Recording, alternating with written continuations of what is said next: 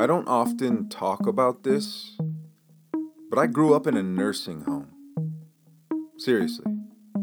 Every day of my childhood surrounded by old people. I ate dinner with them. I watched TV with them. I listened to their stories. I helped pick them up when they took a spill. I called 911 more times than I can count when they were in distress. I heard them calling out for help in the middle of the night. And I didn't realize until I got older, after sharing my stories with other people and seeing the looks on their faces, just how unique my childhood setting was, how formative. Last week, we talked about symbols, like statues and flags, and how they shape us. This week, I want to talk about spaces. We shape them and then they return the favor.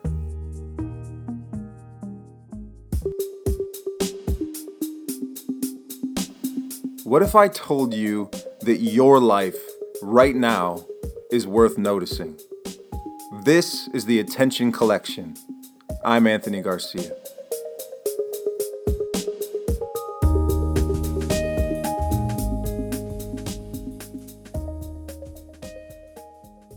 Hey, friends. I'm not exactly sure how that intro came off, but it's not as if my childhood was like the Jungle Book, but with old people. It's not as if I was dropped off at a nursing home doorstep and then raised among the elderly. Elder care was just my family's business.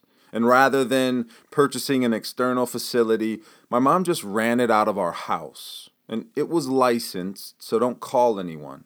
But the old folks lived upstairs, and we lived downstairs. My brother and I have about a hundred stories that we could sit and tell, and perhaps we will someday. But for now, just imagine the mischief two young children could get into with a revolving door of surrogate grandparents living feet away from you. It was unique, to say the least. And interestingly enough, I still live in that house. My wife and I are raising children in this house, and until fairly recently, we ran a similar business, albeit on the other end of the spectrum. But instead of elder care, it was child care.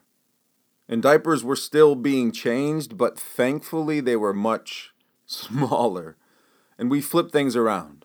Instead of caring for people upstairs and living downstairs, we cared for people downstairs and lived upstairs. And I'm using the royal we. I had nothing to do with the childcare, other than my own children, of course. But funny enough, there's a little crossover between the two businesses. But the environments were completely different. Wall colors and fabrics, activities. The original environment was meant to comfort and protect. The other was meant to stimulate and inspire. It's the same space, but radically different setting.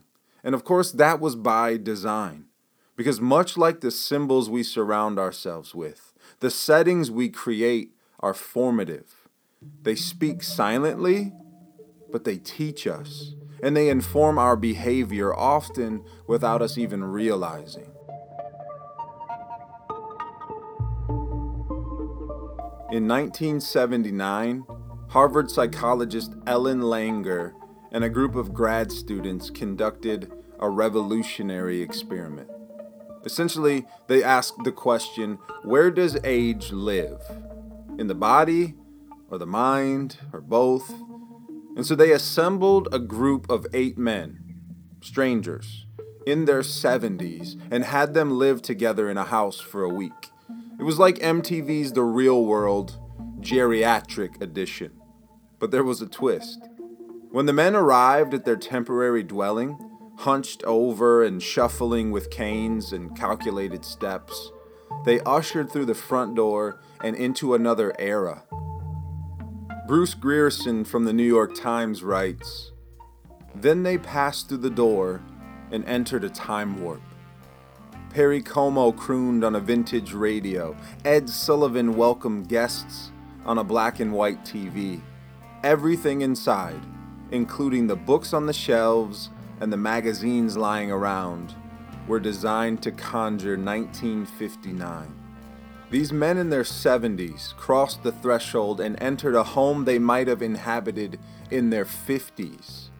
They were encouraged to make themselves at home, of course, and to listen to the songs of the era, to discuss the news events of the day, and everything from the photos in the space to the clothes on their bodies was from another time, another them, so to speak. And the men were encouraged not to simply live in the space, but to live in the era it represented. Dr. Langer told them, We have good reason to believe that if you are successful at this, you will feel as you did in 1959. Okay, interesting. So, what happened? Well, their gray, thinning hair began to color and thicken. Their atrophied muscles began to bulge.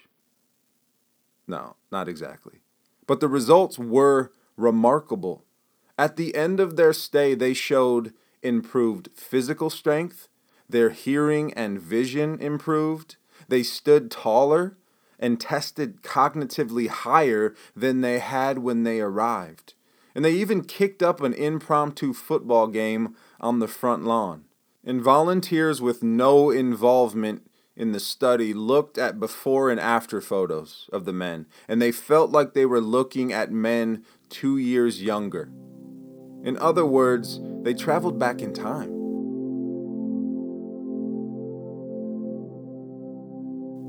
It's important to note here that this study hasn't been replicated and peer reviewed. And understandably, it's been met with some criticism but it isn't fiction. It doesn't prove anything, but it makes some strong suggestions.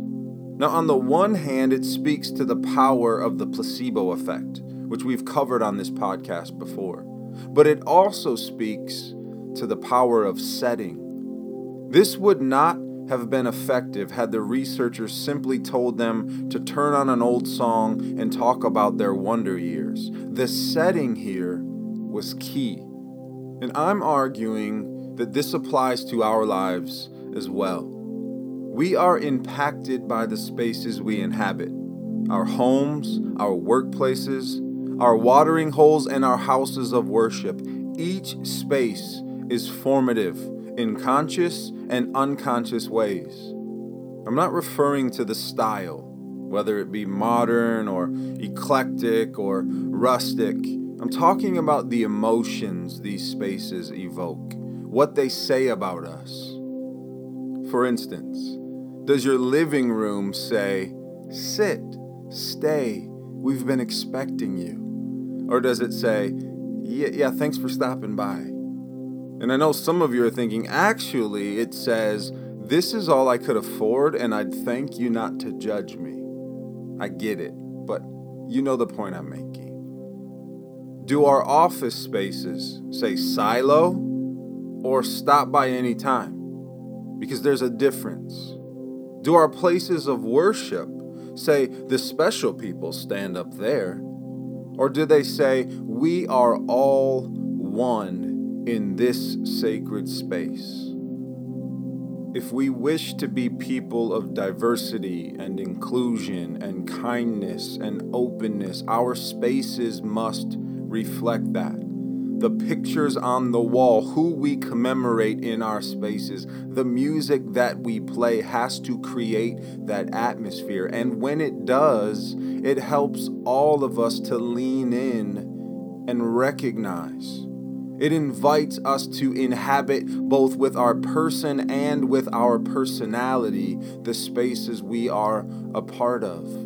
It's okay to fuss over where we put the throw pillows or what design we choose, but our spaces speak volumes about who we are, and more importantly, who we want to be, what we invite other people to partake in. We must arrange our spaces accordingly. There's a table in my house. The elder care turned child care turned single family home My father in law and I built it several years back, and it was designed for a specific purpose. My wife Tanya wanted a place for people to gather comfortably. Not just our immediate family, but an ever widening family. A place where people can feel welcome and cared for and safe. It seats at least 12 with room to squeeze more in. It's beautiful, yet cumbersome. I never want to move that table again. But it speaks to the kind of people we want to be. And we hope it tells every person that darkens our door that they belong, that we have created space intentionally for them. Most days, the table doesn't even reach half capacity, to be honest. But the empty seats are reminders of the way we want to live. With three kids and two adults, the table often acts as a laundry station. Clothes piled up on one side until one of us finally musters the courage to fold them. But underneath that pile is a story, a narrative we want to be accountable to. We want our home to feel like home to more than just us. Winston Churchill said, We shape our buildings, thereafter, they shape us. To the extent that you and I get to shape the spaces we inhabit, these spaces will always return the favor, whether we realize it or not.